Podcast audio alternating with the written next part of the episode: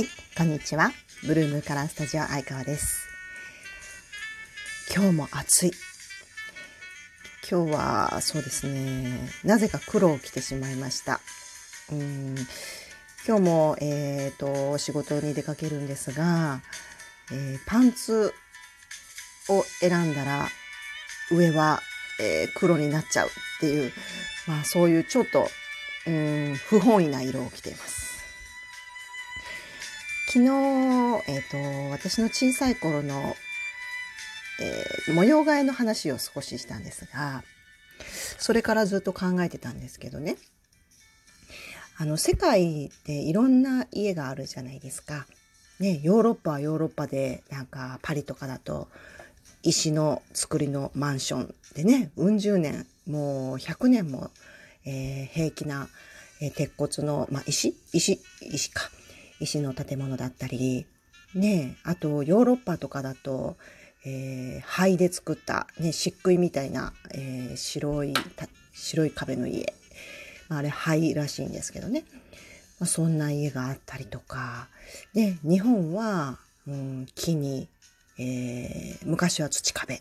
ね、今はまあいろんな材料が増えましたが。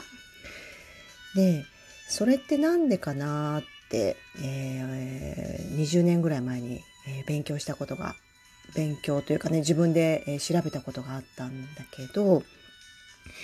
あの食べ物も同じで地産地消っていうじゃないですか。こうその土地に、えー植わったものをその土地で食べるってあの地球を語ることのおこがましさをもう一度 喋りますが地球ってそうなってるんですよね。緯度経度があってその土地の、えー天気があってその土地にちょうどいい土があってそこから生まれるものっていうのはそりゃそうなんですよね。その光や、えー空気や、えー土地すべてのものが、えー合わさってその、え食べ物だったりねいろんなものができるわけだから絶対美味しいわけで。建物もそうなんですそうなんですよね。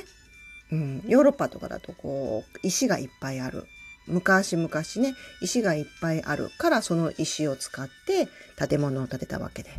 で石がいっぱいあるから、ね、地震が少ないっていうところもあるわけで。日本は、まあ、うーんお城が典型的ですかね。木があって、えーお城の、まあ、神社もそう神社の方がそうか。神社の建物なんかは、えーそこで採れた木を使うわけですもんね。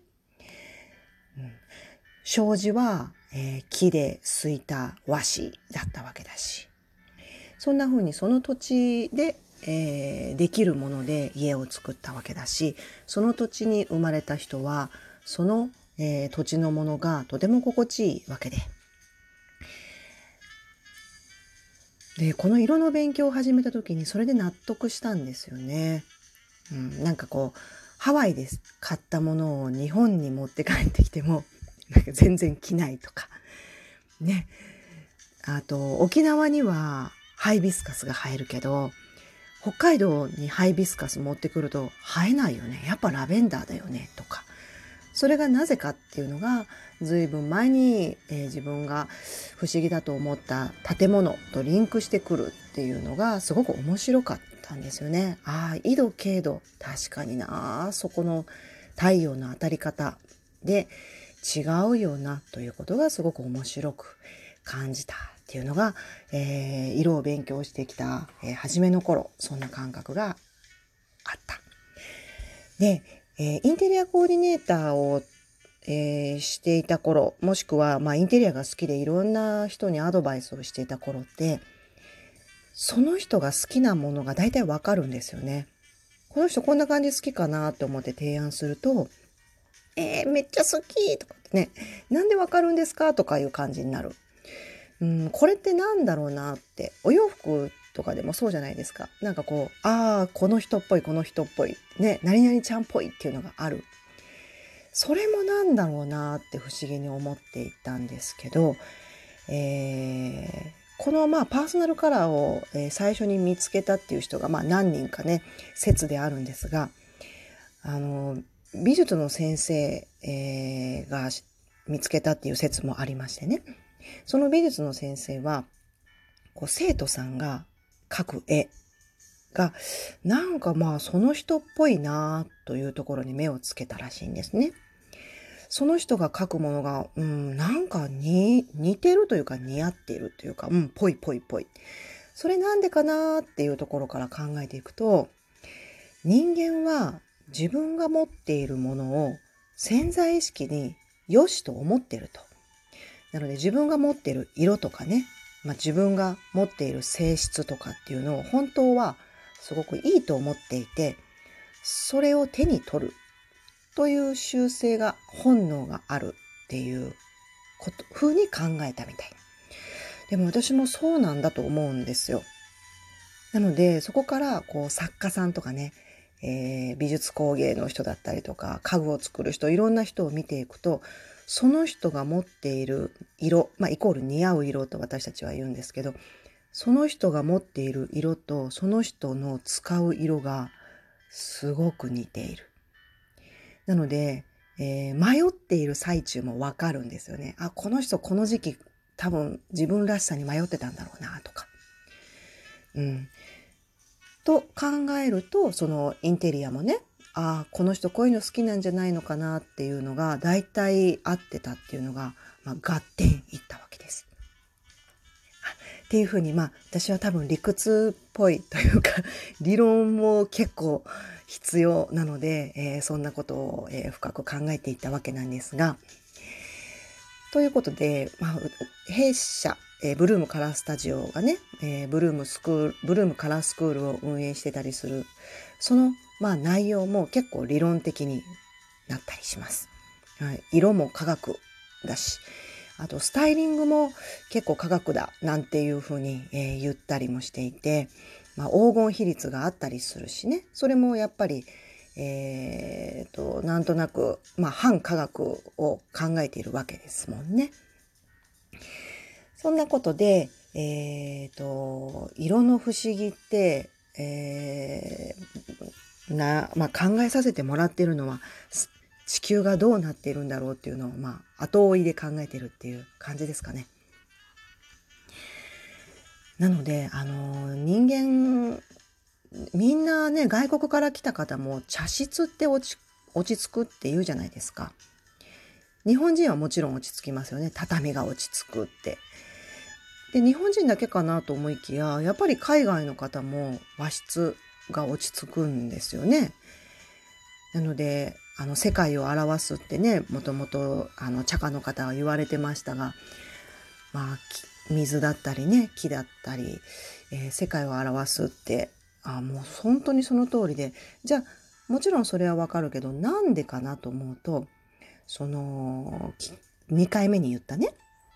まあ、木からも、えー、土壁からも、えー、畳からもまあこう反射されてる反射の、えー、刺激があるわけですよね。その刺激が、えー、人間の、えーと、視神経だったり肌だったりに感じる刺激にとても心地いいんじゃないかという視点があるわけですよね。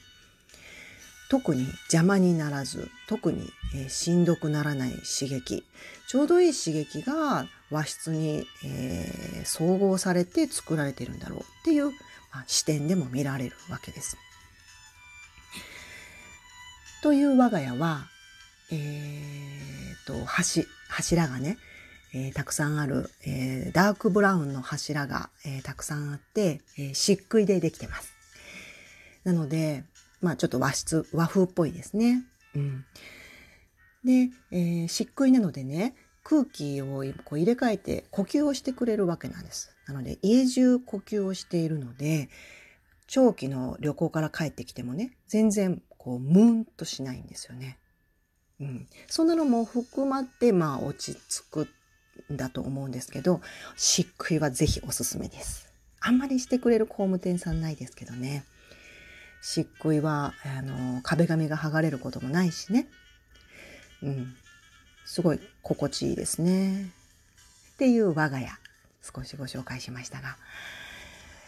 そんな、こんなで、まあ、色を語っていますが、あの、プロフィールにも書いてますけどね、